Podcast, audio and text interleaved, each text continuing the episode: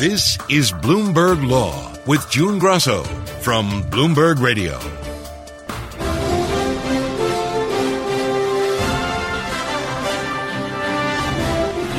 The sound of March Madness, a big business for the National Collegiate Athletic Association, bringing in nearly a billion dollars in revenue last year, but zero to the players. The Supreme Court has agreed to consider the latest effort to have the N C double A's amateurism rules declared a violation of the antitrust laws, something that could upend the multi-billion dollar business model for college sports. Joining me is Audrey Anderson, who heads the higher education practice at Bass, Berry and Sims.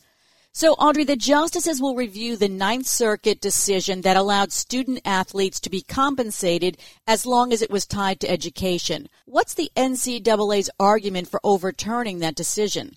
The N C double A's argument is that when you're looking at a rule that promotes amateurism, the court should give the N C double A some leeway, because without those rules, the product that the N C double A is putting forward, college athletics, won't exist. So in antitrust law, there is a doctrine that says if you have a joint venture, which is what college athletics is, all the colleges come together to put forward this product of college athletics. If you have a joint venture, the participants in that joint venture are allowed some leeway to put together rules or agreements that allow the joint venture to exist. And courts are supposed to give those participants some leeway. So the N C double A's argument is, hey, the Ninth Circuit was much too strict in the way it reviewed our amateurism rules in this case. Why are both sides saying they're pleased the court took this case? At the trial court level at the Ninth Circuit, neither side got everything it wanted. So both sides are pleased because the plaintiffs, the student athletes, wanted much more. They wanted full out what we call pay for play. All they got was that they could be given benefits tied to education, and even those benefits that were tied to education, if they were cash or cash-like, they're limited in amount. So it's conceivable that the Supreme Court would say that the Ninth Circuit was not strict enough in the way it looked at the N C double A's rules, and you can still have a collegiate market with even fewer limits on the benefits that college athletes are able to obtain. Does the court's nineteen eighty-four decision in an N C double A case tell us anything about how it might decide the current case?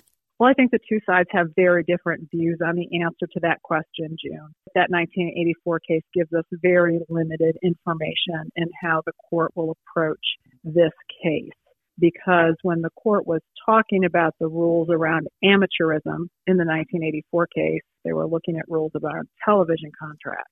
So they were only talking about the rules about amateurism to distinguish them from rules about T V contracts. A lot of people called that language in the nineteen eighty-four case dicta, not binding legal rules. In addition to that, the facts of college athletics have changed really dramatically in the last thirty-six years, and that's important when you're doing an antitrust analysis. Could a decision by the Supreme Court change the structure of college sports and the relationship between college athletes and their schools? It definitely could. If the Supreme Court held that the courts have free reign to be very intrusive in reviewing the rules the N C double A tries to put forward about what an amateur is or what kind of commercial relationship a student athlete can have with its college and still participate in college athletics, that could really change things. If the plaintiff won full out, that is, student athletes can be paid for their participation in college athletics, and the N C double A can't stop that. That would upend everything. I'd be really surprised if the Supreme Court went that far. But in any event, this could really change up what happens in college athletics. So might a Supreme Court decision put an end to this controversy over amateurism? Whatever happens in this case, it's only one battlefront for the N C double A. Even if they were to win this case and the court were to say, yes, as an antitrust matter, the N C double A gets to define what amateurism means, the state legislatures are making laws saying that college athletes can get unlimited amounts of money from third parties for selling their name, image, and likeness. And that changes the way that college sports looks quite a bit. And the Supreme Court's decision isn't going to do anything to change those efforts. Is the N C double A already in the process of changing its rules to allow athletes to be compensated for the use of their names, images, and likenesses? Yes, they have proposed some changed rules to allow student athletes to get some limited compensation for name, image, and likeness rights, but I don't think that the rule changes will satisfy the state legislatures who have already passed laws. They're just not enough. As long as there's so much money in college athletics that's going to the coaches and the universities and not to the student athletes, the N C double A is going to have to withstand the pressure in the courts and from the state legislatures to do something more to allow college athletes to more directly benefit. That's Audrey Anderson of Bass, Berry and Sims. If there were any lingering doubts about the government's inclination to go after the tech giants, that's been resoundingly settled with antitrust actions escalating in the final weeks of the year. Google is facing three antitrust lawsuits and Facebook two lawsuits. And the lawsuits against Facebook by the Federal Trade Commission and a group of forty-six states seek to break up the social media giant, alleging that Facebook thwarted competition to protect its monopoly. Here's New York Attorney General Letitia James. No company should have this much unchecked power over our personal information and our social interactions. Joining me is antitrust expert Harry First, a professor at N Y U Law School. Harry, tell us the basics of the government suits. There are two cases filed, and they're pretty much the same, although not completely the same, one by the Federal Trade Commission and the other by a group of states. And the basics are sort of two parts. It looks at how Facebook has maintained its monopoly position in the personal social network Uh, market by, first of all, acquiring uh, aggressive startup competitors that might challenge it in one way or another. And second, by conduct which says, we'll allow you developers to work with us on our platform and interoperate with us so long as you don't challenge our, what they call core functionality, you know, get too close to being a real competitor rather than an addition to what we offer. So those are the two basic aspects. On the first, with regard to acquisitions, as I think is well known, the, the focus has been on two major acquisitions for which Facebook paid a lot of money, Instagram and WhatsApp. The state complaint adds a bunch of other acquisitions to the list. Facebook has acquired a lot of companies over time, I guess. But the basic um, focus has been on those two. And for somewhat different reasons, Zuckerberg particularly, but others at Facebook were concerned that they posed a direct competitive challenge to the dominance that Facebook had already achieved. And it was easier to buy them than compete with them. Those are the basic aspects of both complaints. Does the government have to prove that Facebook bought the companies, bought WhatsApp and Instagram to kill competition? That is their theory, yes. So the theory relies a lot on internal documents at this point, at least the complaints as presented. Um, a lot of emails, presumably there'll also be uh, interviews, depositions, and at some point perhaps a trial um, as to what the purpose was of these acquisitions. And also, presumably, they'll have some outside experts which verifies that this wasn't paranoia, but a legitimate concern that these upstarts uh, might challenge what they're doing.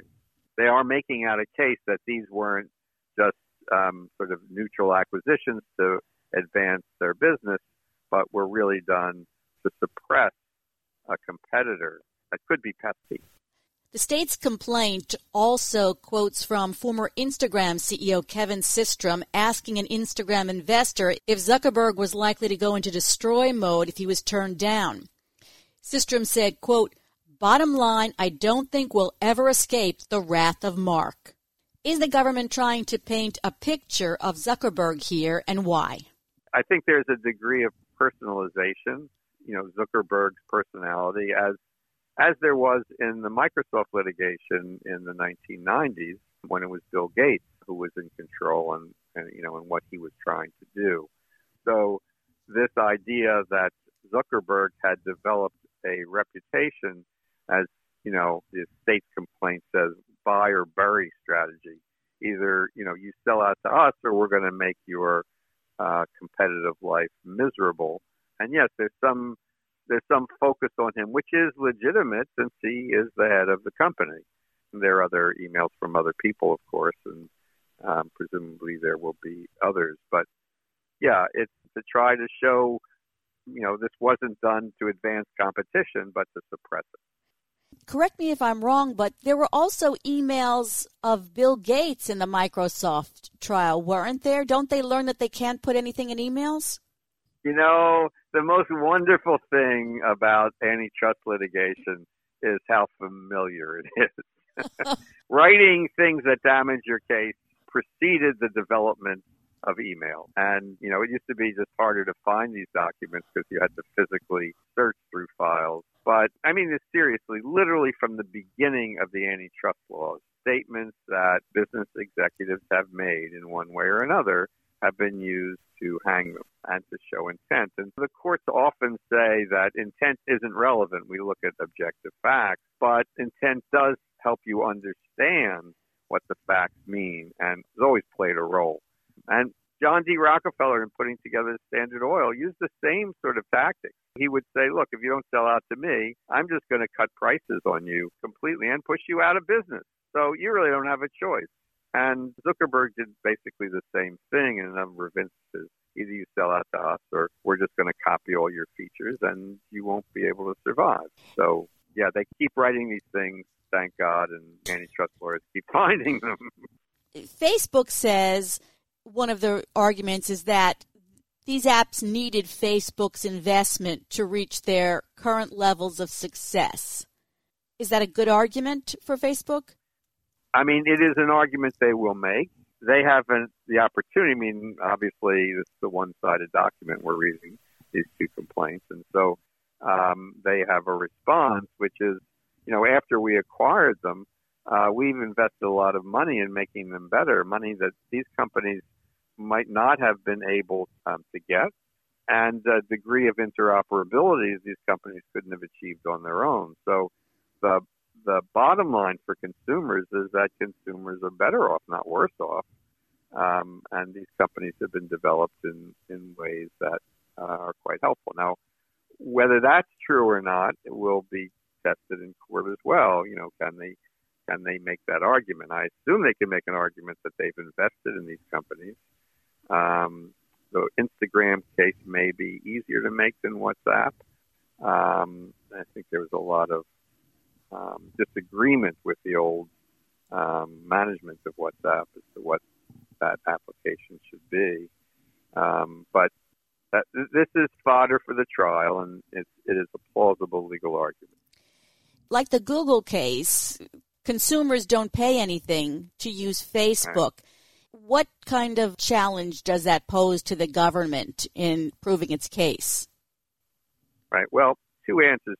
One answer is that the government complaints make an effort to show what the consumer harm was. I mean, obviously, they cannot say the consumers are paying more than they should, although there's there's a sophisticated argument that um, uh, Facebook should pay consumers, uh, because, you know, that you, you sometimes companies actually buy customers uh, because they make money that way by having more of them. And so that would not, you know, the price of zero may be more than than it should be, if you understand what I'm saying. Yes, but, I do. Um, but that is not the argument the government's making, and wisely so. What the government's trying to do is to say something that many people have said, and that, um, you know, value to consumers is not just the price, but quality and, and innovation, which are sort of similar. But they're non-price qualities that that are important. You know, there was the, the, the famous uh, Hershey bar example where Hershey didn't change the price of the Hershey bar. They just cut down the size of the bar.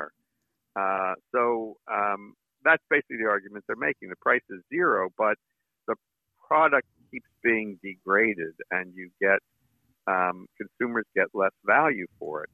So um, you, you don't get as many choices. Your your choices on privacy have been changed over time to be less favorable to consumers. The states argue, interestingly, I think, that the ad load has changed so that you get more ads now um, than you used to. And they have a, apparently an email saying that this is a tax on consumers uh, who, who wants more ads. But um, apparently they have data that show that the amount of ads that you have to scroll through Um, has increased. And that's another way of saying the price has increased. Um, and, you know, so I think a judge is going to have to be convinced that not to look just at price, but at other aspects, non-price, quality aspects of the product. So that's, that's one answer. The second answer is the idea that you have to prove an effect on price is actually not legally required. And Um, the last major case like this, which is Microsoft, um, there was never any proof of effect on price. Never. It was all about um, squashing um, a nascent competitor, you know, helping to push them out of business through various um, uh, tactics that Microsoft pursued. And um, in some ways, very similar to what the government's arguing here. But n- never an argument that uh, price was affected. We look back now and we say the government actually approved both the acquisition of Instagram in twenty twelve and WhatsApp in twenty fourteen. And Facebook is using that as a response to the government, saying, you approved yeah. these. Yes, this is what they call an inconvenient, well, I call it an inconvenient half-truth. So legally, that's actually untrue. The government did not approve these acquisitions. What the government does when it reviews acquisitions, what the U S government does, others are different actually. The U S government does is it decides whether to sue or not. It doesn't approve a merger. It's very clear that it doesn't, and the government in its guidelines says that. All they do is they decide whether to sue. So they decided not to sue. They didn't approve the mergers, and there have been cases where the government goes back after the merger is completed and brings suit, because the problem with a merger is you're trying to predict what competition is going to look like in the future, or as one recent judge says, you know, I've got to have a crystal ball, and that's tough, you know, hard to predict the future. So that's sometimes a high burden. Now, there are cases where the government is allowed to do legally, to do afterwards and say, you know what, look at what's happened. We don't have to guess at what the effect was on competition. Now we know, oh my God, we better do, we can do something about it. So the government is legally allowed to do that. So that's why I say it's an inconvenient half-truth. The government did, the F C C itself did review both of these mergers, decided not to challenge them. Uh, as the Europeans did as well, except the Europeans actually approved them under European competition law. So as a tactical matter, of course, Facebook is going to say, and it has some ring of plausibility, look, um, we make a lot of acquisitions. You're going to go back and just examine a few of them and say, aha, we're going to turn overturn this, overturn that. That's not the way the law is supposed to work. It's a problem with the narrative, but there are responses to that that the government plaintiffs are going to have. In particular, you know, all those emails, they didn't have them when they made the decision on Instagram and on WhatsApp. Facebook made some promises about what it wouldn't do, and then it proceeded to break the promises. So not so fast, Facebook. You weren't straight with us when we reviewed the mergers, and uh, now we know their effect. This is always the headline. The government is asking for a breakup of Facebook by spinning off Instagram and WhatsApp. How big a hurdle is that for the government? Reorganizing or breaking them up, it depends on whether you like the polite or the colloquial, is always a hurdle for the government. Now, past history in monopoly cases, which is what this is positioned as mostly, is that when there are breakups, if you can break up a company by the divisions that it has acquired, so that, in effect, you're just sort of unbreaking them, but not completely reorganizing them, that's considered more likely, easier to do. Sort of think of a Lego set, I guess. You know, you can take the blocks apart and, you know, there were blocks together. That's more plausible. Now, Facebook has made efforts over the recent past, maybe over the last year or so, to integrate both companies more fully, whatever exactly that means, I'm not sure, into Facebook as a unitary company, I think anticipating lawsuits. And so they're going to say that technically you can say we can divest these companies, but this is tremendously disruptive and costly and will end up harming consumers by giving us, you know, a less valuable Facebook, a less valuable Instagram, and a less valuable WhatsApp. So, Judge, even if you find we violated the law, this is not an appropriate remedy. It's a harmful remedy. And what you should do is just enter an order stopping us from whatever bad conduct you found, and that should cure the problem. So I think that's roughly how the argument might go. But the government's not committed to reorganizing Facebook this way. They might learn that there's a better way to break Facebook up into smaller companies that could compete with each other. But that's for the future yet. As we talked about, the government has also filed an antitrust suit against Google. Which case has a better chance in court, Google or Facebook? They both face similar issues, the free goods, the consumer side. So that's similar. There are different business practices. I think Google, as we discussed, is sort of more straightforward legally because these were contractual agreements over the Android operating system. And in that sense, sort of is even closer to the Microsoft facts and litigation. Facebook is similar to Microsoft, too, because it's also an effort to suppress a nascent competitor. But instead of one tactic, you know, the question that people raise is, well, suppose Facebook had decided to acquire the upstart browser Netscape instead of just trying to push them out of business. Then it would look just like Facebook. So they both have similarities to the Microsoft case, and each of them are a little different. So I'm not quite sure how to answer that. I think they're both plausible cases, and we'll just have to see what the strength of, of the facts are when these cases, or if these cases, go to trial. Thanks for being on the Bloomberg Law Show, Harry. That's Professor Harry First of N Y U Law School. TikTok is one of the most popular apps in the world with more than one hundred million U S users. A panel of judges on the D C Court of Appeals has signaled skepticism of the Trump administration's continuing efforts to ban new downloads of the Chinese-owned video-sharing app, making it unlikely that any TikTok ban will go into effect. Joining me is Anat Alon-Beck, assistant professor at Case Western Reserve University School of Law. Any insight into why TikTok has not been able to close a deal with an American buyer? Well, I mean, I'm just speculating, but I would think that there are a few things that are going on. One could be that they're waiting for a different administration. I doubt that, but maybe they're stalling. Another one could be that the deal has to go through, and there's a lot that's involved. Is there going to be divestment of the ownership? How is that going to be? How is um, information of investors going to be protected? Who's going to own what? How do they make sure that, you know, if they stay involved, that they don't have access to that information that the government wants to protect? I'm just assuming that that's why it's taking a lot of time. It needs to be approved. They need to figure all that information out. The deadline set by the Trump administration for requiring ByteDance to sell TikTok has passed. Mm-hmm. What does it signal that the government hasn't gone to court to force a divestiture? To me, it means that the government, for now, again, we could be surprised, right? But for now, it means that the government's not pressing on this. But again, like I said, it could mean that there's a deal in the works that we don't know about. It could mean that the government decided not to continue to take actions on this and they're waiting for the next administration.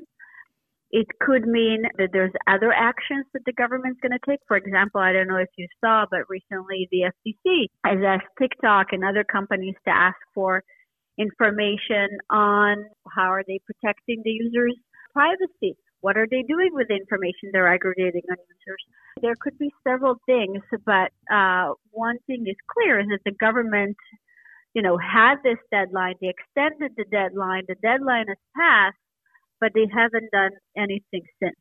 Explain why two federal judges, one in Washington, D C and one in Pennsylvania, blocked the Commerce Department from prohibiting new downloads of TikTok. Right. And and that's very good that you said that, because we really need to separate two things. We need to separate, on the one hand, these two orders, right? The one order was to divest, and the other order was the ban, and that is on uh, on app stores, and to allow new users to download the app. And the issue is really with regards to the second, and that is censorship, right? Censorship of speech, censorship of uh, social media applications. And there's a concern here of privacy, of national security. Explain for us what the issue was during the oral arguments of the D C. Circuit. There were a few issues. One of the issues is with regards to um, the I E E P A ban, and then whether there's an exception for information and communication, whether the president has or does not have authority to regulate or prohibit directly or indirectly any personal communication, doesn't involve a transfer of anything of value or any information or information materials. And really, they put a lot of focus on this word indirectly. And it's very important because there could be many different kind of bans. And that's why it's interesting to see how the court's going to interpret this. They're going to look at TikTok's messages on the app or on the company and whether there was authority or not to do that. And then also, you know, even when the government talks about national security, then you might ask the question, national security from what and from whom? And is there a privacy violation? Is this the correct way of addressing that kind of harm and also showing the harm? Uh, so there's so many different issues um, that the court is going to deal with here. One of the judges, Judith Rogers, said, Congress wrote this language, and the government's justification for the ban seems to fly in the face of that. What language is she talking about? That's a great question. So now we're talking about the free speech implications of, of the sanctions, right? And and the question is whether these sanctions are really what Congress had intended. And, and, and again, they're looking at the interpretation of the I E E P A and whether it gives the president broad authority to uh, freeze assets or bar financial transactions, or and what the president can do. And, and I would just say that that was changed a few times, and that Congress specifically excluded from the president the powers and the ability to regulate directly or indirectly a range of informational materials, whether they're commercial or not. And the amendment explicitly mentioned materials such as publications, films, photographs. So there's a lot of discussion on that, on whether it was even allowed, because what they wanted to do is to protect free speech. Okay. And so the question is whether that's violated here or not based on that interpretation. To effect. Did it seem to you as if the judges were skeptical of the government's conduct? What I think is, is really happening here is that the judges know, you know, of, of the intentions of and, and uh, of the laws and, and the protections of, you know, free speech and free and the First Amendment. And what they're really pushing, I think, the government to do is to explain, what is it that you're doing? What is the harm? Explain it to us. What's going on? And I think it's very important in light of everything that's happening. I, and I think there's no doubt that there is, you know, and you can see what's happening, right? There's no doubt that there are issues with TikTok. Other countries have banned TikTok. There's issues with, um, there may be issues with, with regards to national security. It's just the issue is here whether that particular action, okay, uh, of, of banning the app in the stores after you have so many millions of Americans that are already using it, whether that's the correct measure and whether the president had authority to take that measure. I think that's really what's going on here. under a Biden administration, do you think that the government will continue to press for a sale of TikTok or bans on TikTok? That's a great question, because that's a question that I'm, you know, I'm asking myself too, because I think that although, you know, for example, so I write about mergers and acquisitions and, and C F I U S, that's um, the uh, committee that's reviewing, uh, you know, deals when foreigners invest in um, U S technologies or now emerging technologies, and how the Trump administration has actually gave C F I U S more authority to look into those um, types of transactions. I think that definitely the Biden administration is also going to scrutinize those types of uh, transactions, especially when it comes to national security. Um, whether it's going to have the same flair as the Trump administration, I don't know. Maybe not. But I think that, you know, look at what's happening around the world. Look at what's happening in the United States. You will see that they're going to step up investigations on privacy. They're going to step up, I think, again, you know, I'm, I'm just thinking investigations on whether investments have to do with national security or don't before they clear certain deals. Um, so I, I still think it's, it's, it's going to be, um, you know, in the background. Um, and especially with what's happening in that, you know, area, uh, not just here in the U S, but around the world. So I definitely think so. How they're going to do that, you know, it's, it's up to the Biden administration, and I guess time will tell. But it's definitely an issue that's going to continue um, to be relevant, I think. And I don't know, he might act differently, or the people that he's going to appoint are going to act differently or going to put different emphasis. I don't know, but I will definitely think that there's it's, Um, there is momentum uh, for, for example, maybe for more uh, privacy laws, right? Uh, for more um, protections of consumers. So um, I think it's still going to be uh, quite an issue because, um, you know, I, I don't know if you know this, if you read my piece, I just wrote a piece about alternative venture capital and the new unicorn investors. And what I found is more and more international players are investing in, you know, in, in our private firms for different reasons, sometimes for financial reasons, sometimes they have strategic reasons, right? Um, they might want to get access to the technology that the companies are working for, or they want to, might want to be able to establish, you know, some sort of partnerships and collaborations that maybe have a subsidiary in their own country. So there could be, you know, different reasons for why they invest, or maybe it's for financial reasons. They want to make more money. But the point is, is that we're seeing more and more of these investments. Those are, it's one of the players that, uh, you know, uh, definitely investing in our private markets. And they're investing in private markets for several reasons, also because those are private firms. There's less scrutiny versus if it was a public firm, right? And it, those firms are usually, you know, could be under the radar, for example. Unicorns are, you know, well-known firms. They have a reputation. But if it's a, if it's a, tech startup, right? It might be less visible, um, and, and definitely doesn't have to disclose information to the public the way a public company would have to.